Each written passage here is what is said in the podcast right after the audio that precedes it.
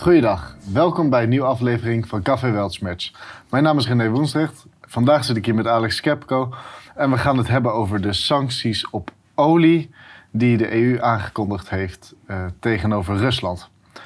Alex, Ja, er zijn, eh, er zijn sancties aangekondigd vanuit de EU naar, tegenover Rusland. Hè. Eerst was het het gas wat we niet meer gingen importeren, maar eh, bij, dit, bij die sanctiepakketten is ook olie. Eh, is ook olie toegevoegd. Ja, het was eh, nog in, ehm, ergens in, eh, in het begin in het voorjaar of begin van de zomer gedaan. Ehm, eh, dus in sanctie, dat zie je ook op scherm, sanctiepakket nummer 6, de package. Daar wordt gezegd dat, eh nou ziet nu op scherm, dat het met name dus ruwe olie, geraffineerde producten van, van petroleum, die worden gesanctioneerd. Dus vallen. Dus eigenlijk dat wij dus straks het niet, niet kunnen afnemen uit Rusland. Ja, En ook eh kool, st- steel, gold en ook wat andere dingen. ja dus eigenlijk, hoofdzakelijk is het, sanctiepakket gericht op grondstoffen. Hè? Op grondstoffen, ja, uit dat- Rusland. En dat willen Ja. ze uitfaseren in, in zes tot Ja, acht zes tot acht maanden wordt het uitge uitgefaseerd. Dus Mhm. eigenlijk eind van het jaar willen zij, hoe het is aangegeven, dat het 90% eh, daling van invoer uit Rusland op, op gesanctioneerde producten. En met name olie en gas. Oké. En eh, Wat, Ja. wat, wat, wat is het resultaat daar? Wat, wat gaat het in resulteren? Ja, dus eigenlijk de bedoeling was, dus be- be- dat, dat, dat komt allemaal natuurlijk door dat eh, conflict in Oekraïne. En ehm bedoeling, was, maar de bedoeling van de sanctie was in, in- in gewoon eh, Rusland een beetje economisch kapot maken. Ja? En dat daardoor wordt eh regimewissel bewerkstelligd. Mhm. Dus dat de Russische bevolking zou gewoon in zo armoede storten dat zij dus van de Poetin af willen. En een nieuwe regering, een nieuwe puppetsregering van hè, wat Amerika Ja. wil. Dat was de bedoeling en ook wat indicaties waren, dat zie je aan de rechterkant van, eh, van, eh, van, eh, van de sheets achter. Ja. Dat wordt gezegd dat verwachting zou zijn dat de Russische economie zou ehm, in 2022 met minimaal 5,5% dalen. Ehm, BBP tot in, in de slechtste eh, case eh, zou dat met min 9% dalen. Oké. Dus en dat, dat, zou dan, dat zou dan komen door de sancties die wij vanuit Ja. het Westen op Door de sancties, ja, doordat eh, Rusland zou dus veel minder gaan exporteren. Daardoor veel minder inkomsten hebben. En daardoor daling van eh bruto binnenlands product. Omdat wordt eh, altijd, nou, er wordt een beetje gedacht dat, dat de Russische economie is gewoon benzinepomp. En meer niet. Dus dat, eh, Ja, dat dus komt alleen maar olie uit de grond en de verkopen is door. En dat is het enige wat ze doen. Nou, dus het is eigenlijk alleen maar een grondstoffen. eh, Precies. Een economie gebaseerd op grondstoffen, Op zou je kunnen zeggen. Ja. En daarbij zou er ook iets met de inflatie gebeuren. Precies, inflatie zou ook eh pan uitreizen naar 22% verwachting door World Bank en IMF. Ja. Nou, dat, dat was de bedoeling. Dus de bedoeling, kort samengevat, we blokkeren alles uit Rusland, wij stoppen met inkoop, Rusland krijgt minder geld, er gaat heel veel geld uitgeven aan oorlog in Oekraïne. En dat eigenlijk dat, dat gaat ervoor zorgen dat de economische situatie in Rusland zodanig gaat afnemen, Mhm. dat mensen gaan eigenlijk regering, huidige regering, af, nou, wisselen. Dus gewoon revolutie. Ja. Wat, wat in Syrië is gebeurd, wat in, eh, in Libië is gebeurd, eigenlijk hetzelfde scenario. Wat, Wat ze, wat ze ja, ook in het Midden-Oosten constant Midden-Oosten constant aan het doen, dus copy-paste inderdaad. En dat, dat was een verwachting wat zij in, in, Euro- in Rusland zouden gaan doen. Ja, de vraag die we ons vandaag gaan stellen is: is dit, is dit mogelijk? Is dit logisch natuurlijk? Precies, Daar gaan, wat- we, even- daar gaan we verder op in. Ja, is, het, is eigenlijk Unie succesvol in eigen strategie? En doet dat echt pijn? Ja, raken, we, raken we de vijand hè, van, de, van, ons, van het Westen? Of zijn we de vijand eigenlijk in wezen aan het helpen? Hè? Want dat Ja. is eh, natuurlijk heel En belangrijk. eigenlijk zichzelf pijn doen. Ja, Hè? Dat, soort, eh, dat, dat is een beetje de vraag. Dus we duiken een beetje in, in zeg maar, oliewereld, dat, dat kort. En uiteindelijk komen we tot de conclusie, wat, ja. wat zien we nu terug? Zeg maar. ja want je hebt, je hebt hier een slide meegenomen. hè, Welke landen het meeste olie gebruiken? Oh nee, welke, lees- welke landen het meeste olie bezitten? Even- Ja, voorraad inderdaad, dat is nog van het cijfer van 2019. Dus dan zie je dat, eh, dat nummer 1 staat, eh, wat is het, eh Saudi-Arabië nummer 2, eh, Venezuela nummer 1, wat, wat eigenlijk bijna niks exporteert nu. Sinds ook zeg maar blokkade van Amerika. Ja, ook heel veel sancties. Hè, Ook natuurlijk, heel veel ook sancties, vanwege ja. Maduro, want Maduro is ook... Daarvoor was niet vergeten, Venezuela was het meest gesanctioneerde land. En nu is het Rusland geworden, Ja. maar daarvoor was Venezuela.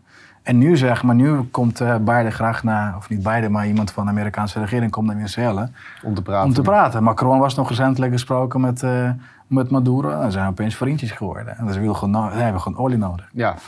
Want, Nou, dat, want als je, je dan kijkt naar, naar olie, welke landen het meest produceren, dan is duidelijk dat, dat Rusland het derde grootste land is wat olie produceert. En als Ja, je die dus sanctioneert en dus eigenlijk zegt van oké, wij gaan 90% van de olie eh, gaan we niet meer afnemen, dan heeft dat echt wel een, een flinke impact überhaupt op, op de wereld. Hè?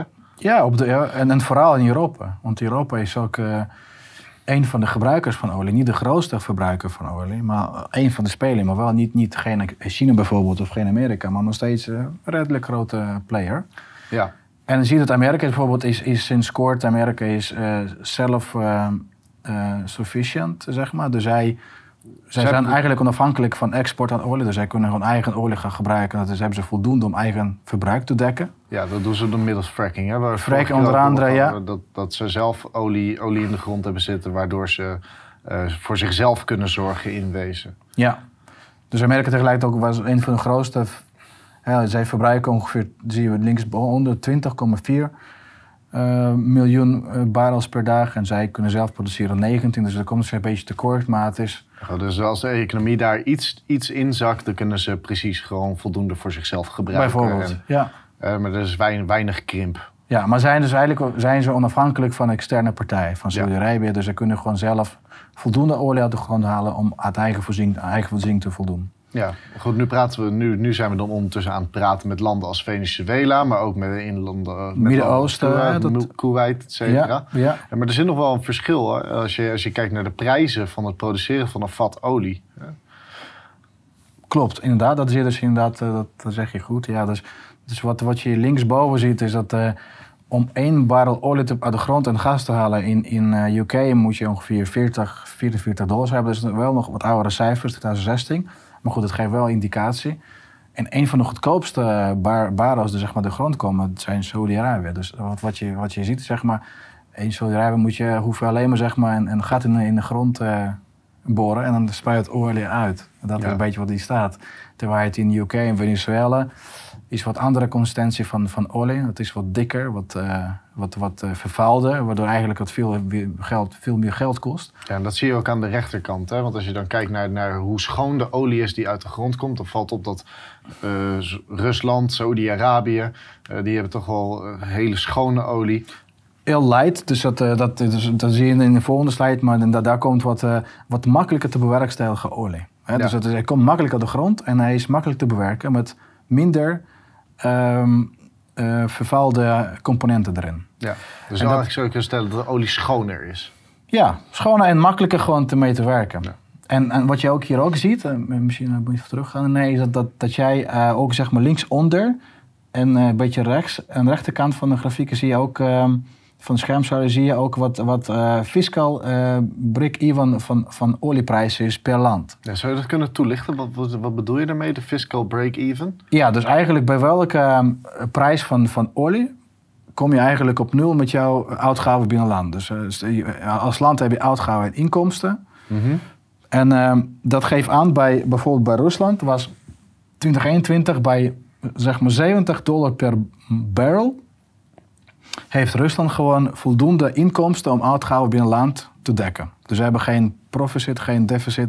Ze komen gewoon op nul uit. Dus Ja, alle dus- uitgaven dus- kunnen dus zelf het dekken met verkoop van Dus, dat, dus het is in balans dan? Dat is Ja? in balans, precies. Dat is in balans.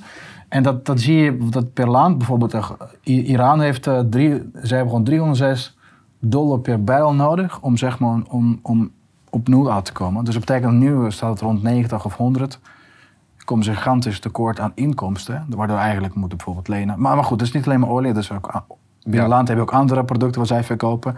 Maar dit geeft een beetje aan ja, de indicatie. Wat is de prijs van olie van nu? En eh, wat, In, in, met, met, met de kostprijs, hè, om, om break-even te spelen. Dan zie je dus eigenlijk dat een land als Rusland eh, vrij weinig ja, nu gewoon winst maakt op, op, zijn, op haar olie. Ja, dus Rusland kost het maar 20 dollar per barrel uit de grond te halen.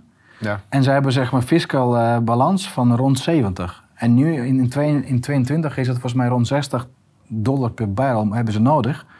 Om, om eh, geen schulden aan te... Dus alleen maar, om alleen maar het inkomsten van olie eh, voldoende te hebben om, om zeg maar kosten te dekken. Dus dat, dat, dat geeft in, misschien een indicatie van wat wij straks zullen zien. Dat, dat, maar ook zeg maar met, met terug, als we teruggaan naar onze eerste slide. Hè, dus dat, je dat? Dat, eh, dat als jij ehm sancties oplegt op, op Russische olie, Ja, dan creëer je een tekort. de creëert tekort, prijs gaat omhoog, maar prijs, dus dat is zeg maar één voordeel. Dus prijs gaat omhoog, omdat vraag en aanbod eh, gewijzigt.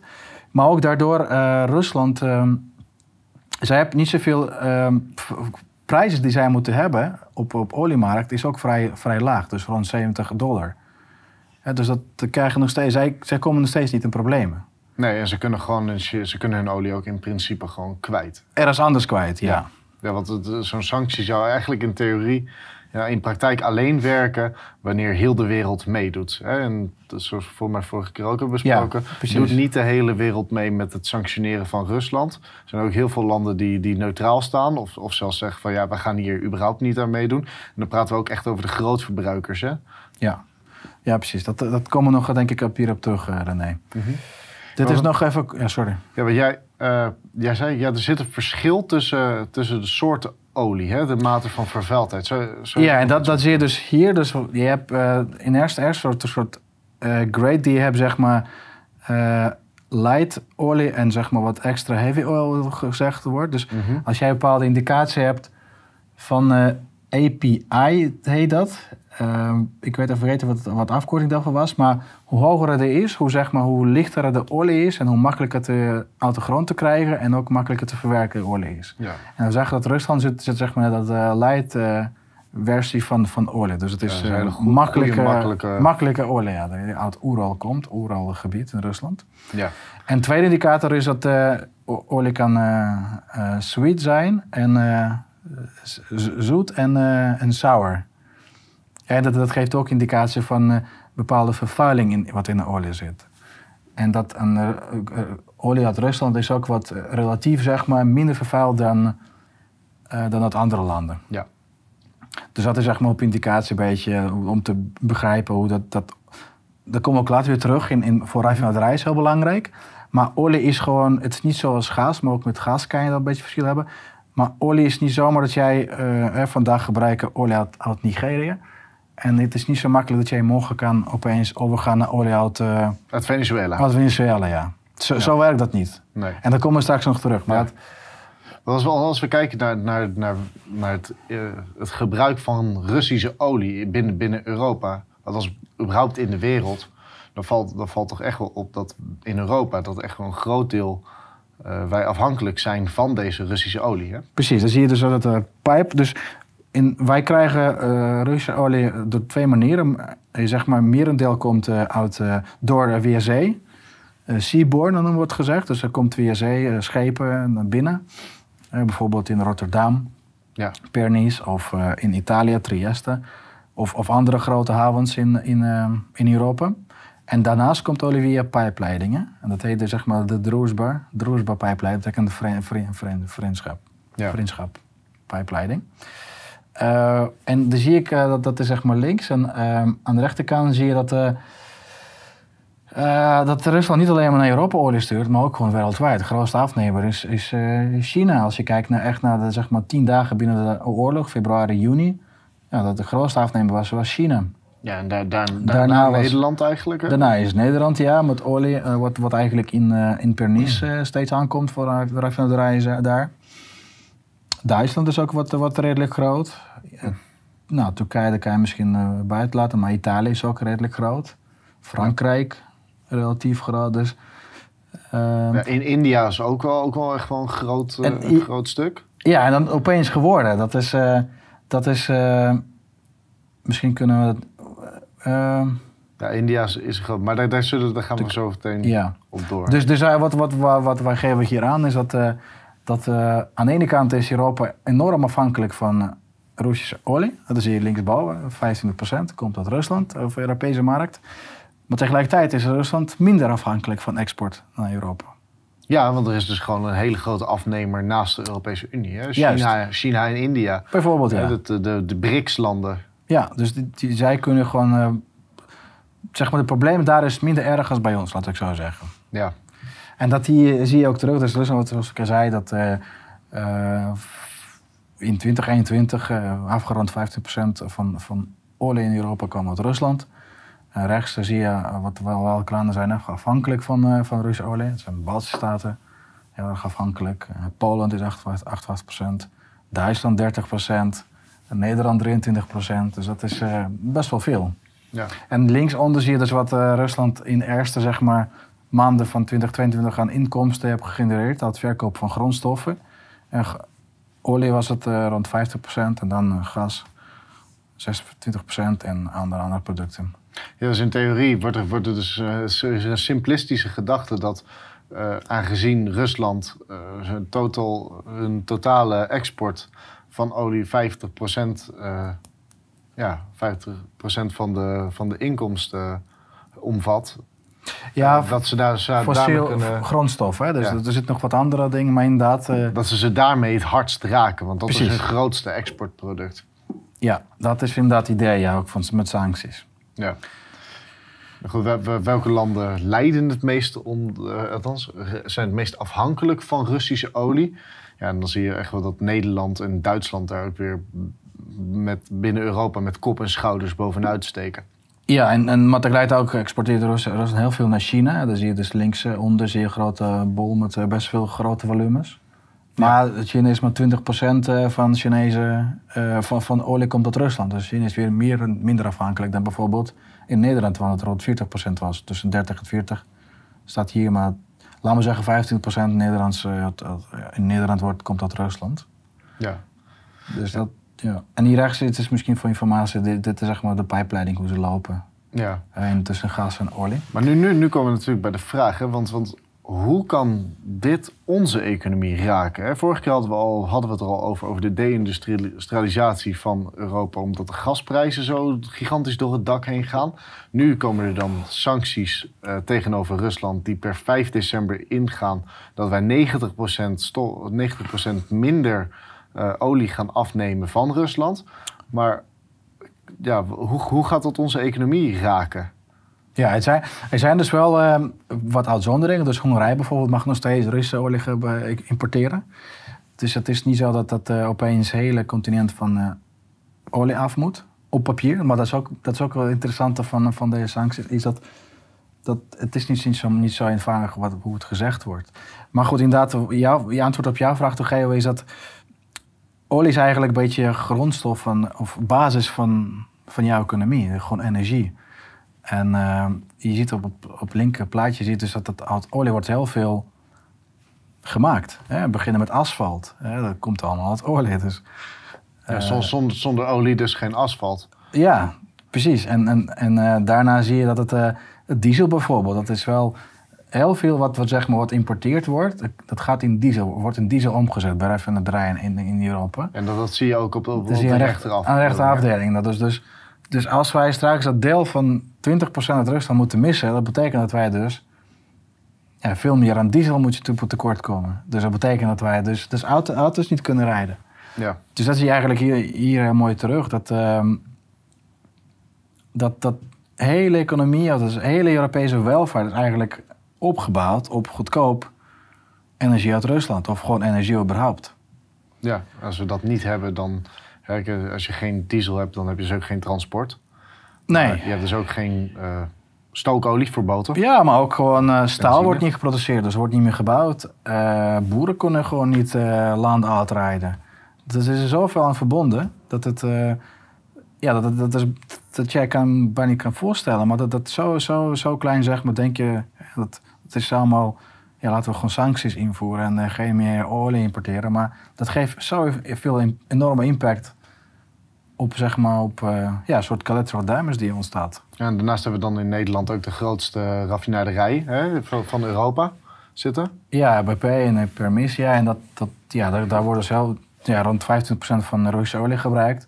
Dus als dit, je ziet trouwens wat de overzicht van de raffinaderij in Europa. Uh, Frankrijk is, nou, Rusland moet je even buiten beschouwen laten, maar België is het eentje grote, Frankrijk, en dan veel in België. Dus ja, dus deze raffinaderij komen straks waarschijnlijk gewoon tekort aan grondstoffen door de, door sancties. Ja, want, er, is nou, hier, al een stukje hoe die oil, hoe die oil exports eruit zien. En dan, dan, dan valt, valt op dat uh, waar India eerst een relatief klein deel had, is het nu een stuk groter geworden. Ja, dat is inderdaad eh, eh, goed, goed om te benoemen. Je ziet inderdaad het plaatje van hoe het zich, zich transformeert, van hoe het was en hoe het nieuw wordt. En wat wij zien is dat, eh, dat ten eerste die sancties, die zijn dus gericht op primaire source. Dus het is niet, niet gericht op secundaire source. Dus als, stel voor dat, dan zie ik heel mooi op eh, op plaatje hier, dat India opeens heel veel olie uit Rusland gaat importeren. Ja. Dus, maar, maar wat doen ze daarmee? Niet omdat de economie daar zo enorm groeit. Waarschijnlijk ook wel, daar zou wel mee te maken. Maar zij verkopen gewoon olie door naar Rusland, naar, naar Europa. ja dan krijg je En dat, beetje- dat, dat is voor de secundaire source. Dus de sanctie is gericht op directe inkoop uit Rusland. Dat mag niet. Maar, Maar via een omweg. via omweg mag het opeens, weet je, niemand kijkt ernaar. Maar wat je wel krijgt is dat, dat eh, je krijgt dus daardoor enorme onstabiliteit op, op je energiemarkt in Europa.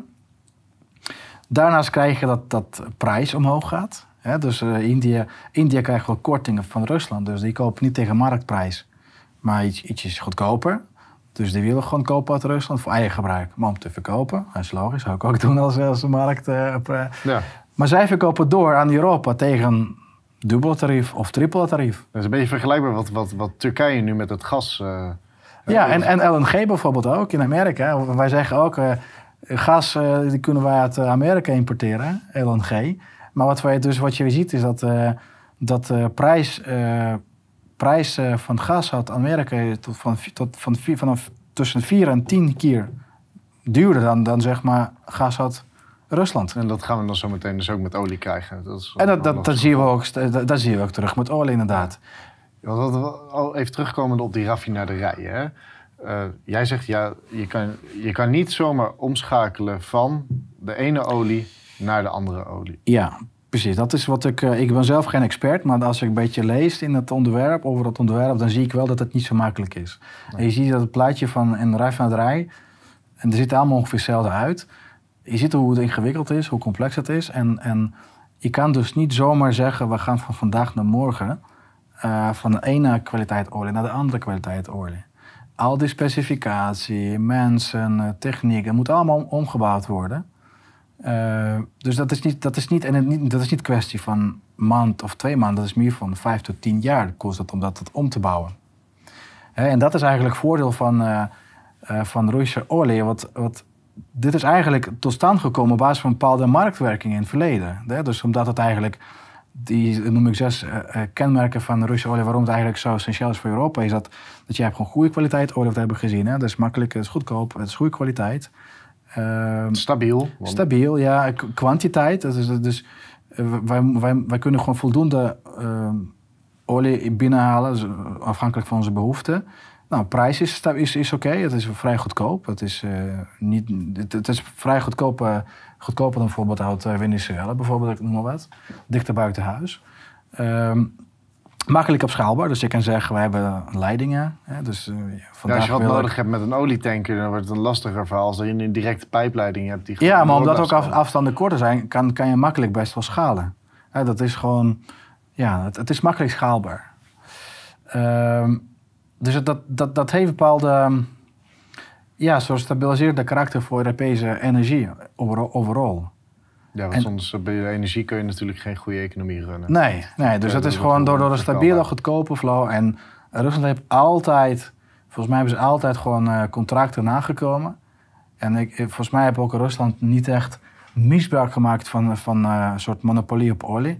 Dus ze hebben gewoon altijd contracten gerespecteerd. Ze hebben net gezegd, als je dat niet doet, dan leveren we olie niet. Dat is volgens mij altijd echt een pure marktwerking geweest. Hè. Wat, je krijgt, wat, wij, wij beloven, wat wij beloven, krijg je ook. En wat wij nu juist nu zien vanuit Europa is, volgens mij Europa eh, maakt misbruik van eigen Ja, die, die, die, die zegt de contracten op. En dan Die zegt contracten op, inderdaad. En bijvoorbeeld Duitsland moet nog steeds eh, voor gas... zijn ze verplicht om, om te betalen op basis van een contract. Volgens mij iets van 50 eh, miljoen kubieke, kubieke, meter, kubieke meter gas... moeten ze nog steeds afnemen, verplicht afnemen. Dus hij doet het niet, maar ze betalen wel geld. Omdat het contractueel is afgesproken is. Snap je? Dus dat is gewoon... Zo gekke wereld eigenlijk een beetje aan het geworden is. Dus dan help je, help je eigenlijk je tegenpartij nog meer. Want je, Ja, jij jij helpt- gewoon. Zij, hoeven, zij hebben geen leverings, Ja, zij, zij, moeten, zij moeten in principe leveren, maar jij wil niet afnemen. Ja, maar, en jij moet betalen. Ja. Dus je- je- jij moet gewoon betalen. En dat betalen ze nog steeds. Volgens mij ging het over ehm 50 of 80 biljoen mil- miljard eh, per jaar. We zijn nog steeds aan Gazprom betalen. Eh, En de gevolgen daarvan die zien, die zien we natuurlijk ook terug. Hè? Want uh, afgelopen weken ze, ze, ze- ze hebben in, uh, in Frankrijk bijvoorbeeld gezien dat er gigantisch dieseltekort ontstond aan de pomp. ja, dat is inderdaad wat, wat, voor, ge- voor wat, wat, wat we eh, vaker gaan zien. Eh, toch gewoon tekorten, rationeringen en energie in eh, eh, diesel inderdaad. En eh, eh, afgelopen, afgelopen week volgens mij was het een conferentie in, in Abu Dhabi, dacht ik ergens, met eh, wat CEO's van grote oliemaatschappijen. En een van de ook, zeg maar, klanken die daar zeg maar, naar voren kwamen, is dat, dat, dat 2023 zou nog misschien meevallen. Hè? Want, eh, dat, wij hebben nog steeds genoeg voorraad aan, aan gas, in, eh, wat we hebben besproken in de voorraad. En olie hebben we nog steeds, we kunnen nog steeds Russische olie inkopen tot eind van het jaar. Maar daarna wordt het wel moeilijk, omdat dat is niet zo, wat, wat ik al zei, dat is niet zo makkelijk vervangbaar. Nee. Dus jaren daarna, jaren na, na 23, dat wordt pas eh, echt moeilijk, zijn, wordt moeilijke jaren voor, voor Europa. We krijgen gewoon tekorten, dat wordt alles duurder, Inflatie. inflatie. ja. Eh, dus dat, dat, dat, ehm, ja, dat, dat schetst bepaalde ja, negatieve beeld voor de Europese Unie. En, daarom noem ik ook de industrie, niet alleen ik, maar jij, jij, hoort het heel vaak nu, zeg maar, deindustrialisatie van Europa. Dat is wat nu gaat gebeuren. En dat, wat, wat het misschien erger maakt, is dat het dus gewoon wordt gedaan door onze bondgenoten. Hè, door Ja. de Amerikanen. Ja. Want als je kijkt naar de economie in Rusland, hè, dat, dat, dat- waar, waar in het begin de sancties eh, er zou, de, ertoe zouden moeten leiden dat de Amerikaanse economie een flink, eh, nee, dat de Russische economie een flinke klap zou krijgen, Ja, zien we in theorie eigenlijk dat het helemaal precies- niet zo slecht. Precies met Rusland. tegenovergestelde. Inflatie daalt. Dan zie je linksonder en rechtsboven. Dus inflatie nog in mei was het rond 17%. is nu naar, naar 13,6 gedaald. Eh, rente daalt samen met inflatie mee. En je ziet trouwens ook wel een gezonde plaatje met de verhouding inflatie en rente bij de centrale bank. Hè? Ja, Wat- dat, is, dat, is, dat is een groot verschil. Hè? Als we kijken naar, naar de inflatie in Europa, is het zo dat je, je krijgt nog steeds praktisch geen spaarrente. Hè? Maar de inflatie is wel gewoon torenhoog, hè? double Ja. digits. Maar als je kijkt naar, naar Rusland, hè, dan, dan zie je dat de inflatie. Nou, zeggen, Ja, het is de blauwe lijn die zeg maar, dat is interest wat jij bij de centrale bank krijgt. Dat was rond 20%. En de rode lijn is je inflatie. Zie je gewoon dat het mooi daalt. En dan, daarmee daalt ook jouw ja, dus de, Interest. dus de, de inflatie is hoog, maar de rente is hoger. Dus hè, Ja. per, per saldo ga je er niet op achteruit als, Nee. je, als je spaargeld Nee, hebt. precies. En daar ook eigenlijk een beetje inflatie bestrijden, wat wij nu niet kunnen. Nee. In Europa en ook in, in het Westen. En ook in andere landen overigens. Ja, En- dat, dat, dat meerdere economie, econo, economen voorspellen dat ook. Hè? Die zeggen dat, dat, dat uiteindelijk Rusland gewoon gaat groeien met GDP. Ja, dus dat zie je inderdaad wat dat. eh, dus, dus A, inflatie die, die gaat niet 20% zoals voorspeld werd, maar die gaat omlaag. 14% nu. En zeg maar, trend is omlaag. En de economie van Rusland die in, in 2022, en dat is voor. eh, voor 2022 wordt verwacht dat het maar 2,3 2,9% gaat krimpen. In plaats van eh, de worst case van 8% krimp. Ja. En, en het volgende jaar is het, is het 0,9% en 2024 zie je de stijging van de Gaat, wel, gaat wel weer groeien. Ja. Goed. Nog, nog misschien, René, ik wil nog over dat, eh, er wordt ook gesproken over eh, prijscap op, op olie. Op olie ook. Hè, dat, wordt, dat is ooit geroepen door de, Yellen, volgens mij Mhm. was het. v- vroeger is, is VET-voorzitter. En nu is het volgens mij minister van, van Economie in Amerika. Ja, eh, Jan- Jan- Jan- Janet Yellen, ja. ja, ja, Ze heeft gezegd, wij, we, gaan, eh, we gaan gewoon kap instellen op eh Russische olie. Ehm, nou, maar dat, dat, dat werkt dus ook niet. Want wat je dus ziet, is het idee was... dat dat, dat, ehm, dat door, door, zeg maar, door... en dat was door, met name door G7-landen... Mhm. dat eh is soort dat afspraak gemaakt van wij gaan ehm Russische olie tegen volgens mij rond 60, het is volgens mij niet bekend, maar rond 60 dollar per barrel inkopen. ja. En dat is maximaal wat wij gaan doen. Maar dan maar- zie je dat het gewoon niet werkt. Omdat Nee. India doet niet mee, China doet niet mee. Ja, ja, en Rusland is niet verplicht om te leveren aan die landen. En Russen hebben gewoon gezegd, we gaan gewoon niet leveren. Ja, Dus er wordt gewoon zo, zo geroepen door gewoon, eh, zou ik zeggen, slimme mensen. Dat eh, wij, we gaan, eh, we gaan en dat gaat gewoon echt helpen. Dat gaat Rusland echt veel pijn doen. Maar je ziet gewoon dat het gewoon tegenovergestelde effect krijgen. Ja, China is eigenlijk de lachende derde in deze wereld. Ja, China, India. Ja, dus dat. En dat heet zo'n soort eh, oligoposonieproces. Dus als jij gewoon. Dat jij eh, afspreekt met, met, eh, met kopers. Dat jij gaat dus producten tegen een bepaalde prijs kopen. Maar als, als zeg maar grote players in de wereld niet meedoen. Dan, dan krijg je, averechte Dan effect. trek je gewoon het kortste eind. Dan krijg jij niks en gaat alles naar de rest. Ja, dus wat je wel krijgt is in plaats van dat, eh, dat Rusland pijt gaat uit. Nee, Rusland gaat gewoon minder olie verkopen. Krijgt meer eh, prijs daarvoor. Dus wat je ook in dit jaar ziet, dat dat, dat eh, het Russische budget is volgens mij met rond 60% gestegen ten opzichte van vorig jaar. Terwijl zeg maar volume is omlaag gegaan. Ja. Omdat ze gewoon, krijgen gewoon meer geld per, per volume wat zij nu zeg maar hebben. Ja, en anders kopen we, kopen we het via India en dan betalen we gewoon twee, drie keer de prijs hè, van, van datzelfde vat Dat, en dat gaat ook gebeuren. Plus, wat je ook gaat zien, is dat wij gaan eh, terug naar, naar, naar kolen. Ja, wat was zo grappig, hè? als je kijkt naar de, naar, naar, de prijs van kool, die is ook... eh, Die is ook eh, Die is enorm gestegen, ja. Dus als je wat aandelen hebt in die olie be- belegd, ja. of voor productie, dan, dan zie je wel goed. Maar dit is overigens geen advies, hè. Dat, dat, dat Nee, gaat nee, niet om. nee. Maar wat je dus, dus eigenlijk wat idee is van, van de Europese Unie, wij gaan dus pijn doen, maar wat je uiteindelijk krijgt, het is gewoon zelf in je hoofd schieten. Ja. Of in de longen schieten, zichzelf. En, en, dus er wo- er wordt helemaal niet nagedacht. Het is gewoon meer heel kort termijn denken en niet eens, niet eens echt goed nadenken. Er Wat, zit, wat, geen- er zit geen strategie achter. er zit geen strategie, maar ook geen plan B. Weet je? Nee. Dat, is, dat is wat... Nee, die hebben ze niet. Daarom, daarom moeten ze naar Venezuela, moeten ze bij Maduro gaan aankloppen of die alsjeblieft wat olie wil, wil leveren. Ja, en opeens uh, Europese normen waren daar niet van toepassing. hè, Nee. op Venezuela. Nee, dat, dat maakt dan niet Dat uit. maakt hè? opeens Dat niet veel maakt uit. Nee, dus dat is. eh, dus eh, kort samengevat, eh, sancties hebben gewoon gefaald. Het, heeft gewoon niet bereikt wat het wilde gaan bereiken met, eh, met het idee van sancties van Rusland. En wij, hadden, alleen maar, wij hadden zichzelf alleen maar nog, eh, nog afhankelijker gemaakt van landen zoals Amerika met LNG, die, die ons veel, die onze zeg maar, Europese energieproblematiek alleen maar complexer, onstabieler gaat maken. Eh, dus voor gewone mensen betekent het gewoon rationering in de toekomst. Bedrijven gaan eh, Europa verlaten omdat het eh, te duur wordt. Tot, Tot, productie. tot, totdat Amerika gewoon beslist van oké, we we gaan weer stoppen met die oorlog. Hè? Want laten we wel wezen, die oorlog in Oekraïne is enigszins een proxyoorlog van Amerika. Ja, Die hier, die hier uitgevolgd ja maar dat, wordt dat moet denk ik Europa zelf beslissen. Ja. Want wij zijn een soort vasal van, eh, van inderdaad van Amerika. En wij doen alles wat gezegd wordt. Ja, daar, Maar- gaat, daar, daar willen we nu op verder gaan. Hè? Want er, er is er al er is een interessante theorie natuurlijk over hoe dat in zijn Ja. werk gaat. De milkshake theory. Dollar milkshake De theory. dollar ja. milkshake theory. Ja. En dat heeft, dat heeft onder andere te maken met, met de vet. Hè? Daar hadden we het laatste keer over. De vet is, heeft weer rates gehiked. Weer t- punt, eh, punt 75 bips. Ja. Eh, vertel. Ja, dus wat het idee van theorie is, dat is dat, dat dollar... Kijk, het is... In, in de Westen zitten wij overal een beetje, hebben dezelfde pijn, pijn, pijnpunten. We hebben te veel geld in de omloop, alles wordt duurder. Eh, centrale banken kunnen weinig doen, omdat de inflatie gewoon te hoog wordt. En schulden hoog, enorm zijn gestegen. Dus als, inflatie, als, als, eh, als bank inflatie wil bestrijden, dan moeten ze gaan rente verhogen.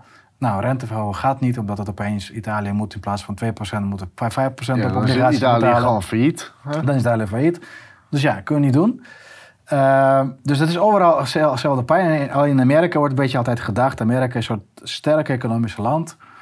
Dus dat gaat in, en dat, uh, daar zie je ook zeg maar hoogste uh, centrale bankpercentage, interest rate. Dus je ziet gewoon, gewoon uh, kapitaalstroom overal van, van alle landen naar Amerika toe. En dat, dat, dat wordt we zeggen een beetje, een beetje met milkshake aangegeven. Dus Amerika eigenlijk zuigt op liquiditeit, eh, kapitaalstromen van alle, alle, alle andere landen naar zich toe. Met het idee dat dat eh, van, vanuit investor, dat eh, als het echt overal fout gaat, dan misschien Amerika zal misschien nog eh, relatief beter af zijn dan de rest van de wereld.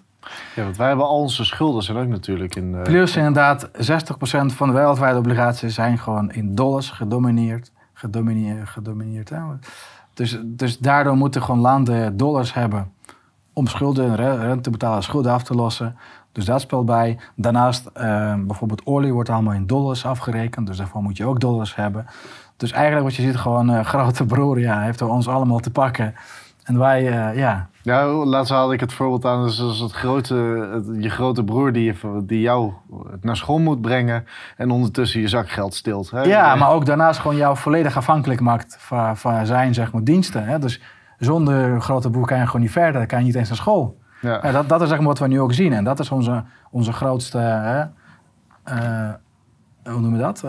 Alain, ehm, Ja, vriend, bondgenoot. bondgenoot van, van, van ja. En, en dat is zeg maar dat milkshake. Dat, kijk, uiteindelijk is dat, is dat voor niemand goed. Dollar wordt gewoon te sterk, te duur.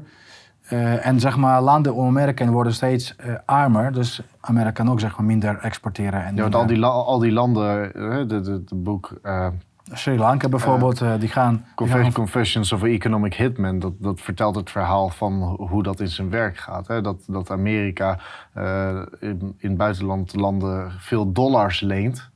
Dat is ook het grootste exportproduct in die zin. En dat op een gegeven moment, dat wanneer het fout gaat, eh, die landen dus eronder lijden. En Amerika. eh, Ja, want wat je gaat krijgen is, landen moeten bijvoorbeeld eh inderdaad obligatie in dollars moeten ze gewoon terugbetalen. Maar als ze geen dollars hebben, moeten ze bijvoorbeeld eigen valuta gaan printen om dollars te kunnen kopen. Dus wat je krijgt, gewoon devaluatie van je eigen valuta en een verdeling van dollar. Omdat opeens iedereen wil dollar hebben. Dus dat vraag-aanbod raakt gewoon eh te En dat zie, dat, zie je, van dat zie je dollar. ook gebeuren in de valutamarkt. Hè? Want Dat zie je- eigenlijk alle, alle, alle andere munteenheden, behalve de roebel, zijn onderuit gegaan tegenover de dollar. Ja, Hè, maar bij de, bij de roebel is dat natuurlijk anders. Hè? Want dat heeft, Rusland heeft het toch wel enigszins eh, slim aangepakt. Ja, inderdaad. Eh, dat, dat, dat, dat is wat wij gezien hebben. En dat, dus eerst was een beetje paniek op de beurs. Hè. Roebels ging enorm omhoog tegen, tegen de dollar. Maar door wat, eh, wat eh, ja, slimme beleid, eh rente stijgen van de centrale Gou- bank. goudreserves aanvullen. Aanvullen tot, van goudreserves. bij- bijna 100, pro- bijna 100 procent, meen ik. Volgens mij is Dat- 80 procent van de roebels is gedekt door goud.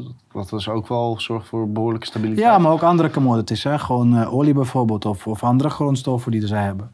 Dus dat is wat wij ook... hè, dat wordt wel heel veel gesproken dat Rusland en al, al andere BRICS-landen met name... ten eerste van dollar af willen. Dus de, dominatie, de, dominante positie van dollar wordt gewoon... Ja, wordt gewoon straks eh, valt gewoon weg, vrij, vrij. Dus dat er wordt gewoon, straks bijvoorbeeld, eh, olie wordt niet meer in dollars afgerekend. Hè? Dus dat is wat, eh wat Saudi-Arabië mee over heeft. Met China bijvoorbeeld, dat, in yuan of in eh Russische roebels wordt gewoon deels gedekt. Dus wat we zien is gewoon eigenlijk terug naar basis. Dus, dus in plaats van eh uit niets iets creëren, moet je eerst een soort eh, grondstof hebben. Hè, een soort, eh, voorheen was het eh gouden standaard. Wil je zeg maar meer geld uitgeven, moet je meer goud, goud hebben als basis. Of als, eh, als, als, eh, als Onderpand. onderpand inderdaad. En nu zie je ook terug naar dat, dat waarschijnlijk gaan we dat dus terugzien in, in, in BRICS-landen. Dat, dat zij dus van de dollar af willen. Maar dat valuta gewoon, eigen valuta wordt gedekt door, door goud of door zilver of door andere grondstoffen die zij hebben. Ja, want de, de Nederlandse bank die had het er ook wel over. Daar kunnen we het wellicht volgende keer over hebben. Over, een, Opwaarderen van... over het eh, herwaarderen, herwaarderen. van goud. Ja, dat is inderdaad wat, eh, wat, wat waarover gesproken wordt. Dus het, eh, in plaats van... ehm, ja, gewoon, je kan gewoon je balansen van eh ECB kan je gewoon makkelijk verbeteren door, door gewoon goud te, te, te opwaarderen, herwaarderen. Dus in plaats van 1,6 per ons eh, naar 10.000 of 15.000 per ons. En dan eh, heb je geen tekorten meer. Nee. Dus dat is iets wat we inderdaad volgende keer kunnen meenemen. Ehm, ik denk dat... eh, Ja, daar, daarmee, wil ik hem, daarmee sluiten we hem af deze keer. ja, dat was denk ik. Dus eh, bedankt voor het kijken. Dit was Café Weltschmerz. Eh like en subscribe op het kanaal. En tot een volgende.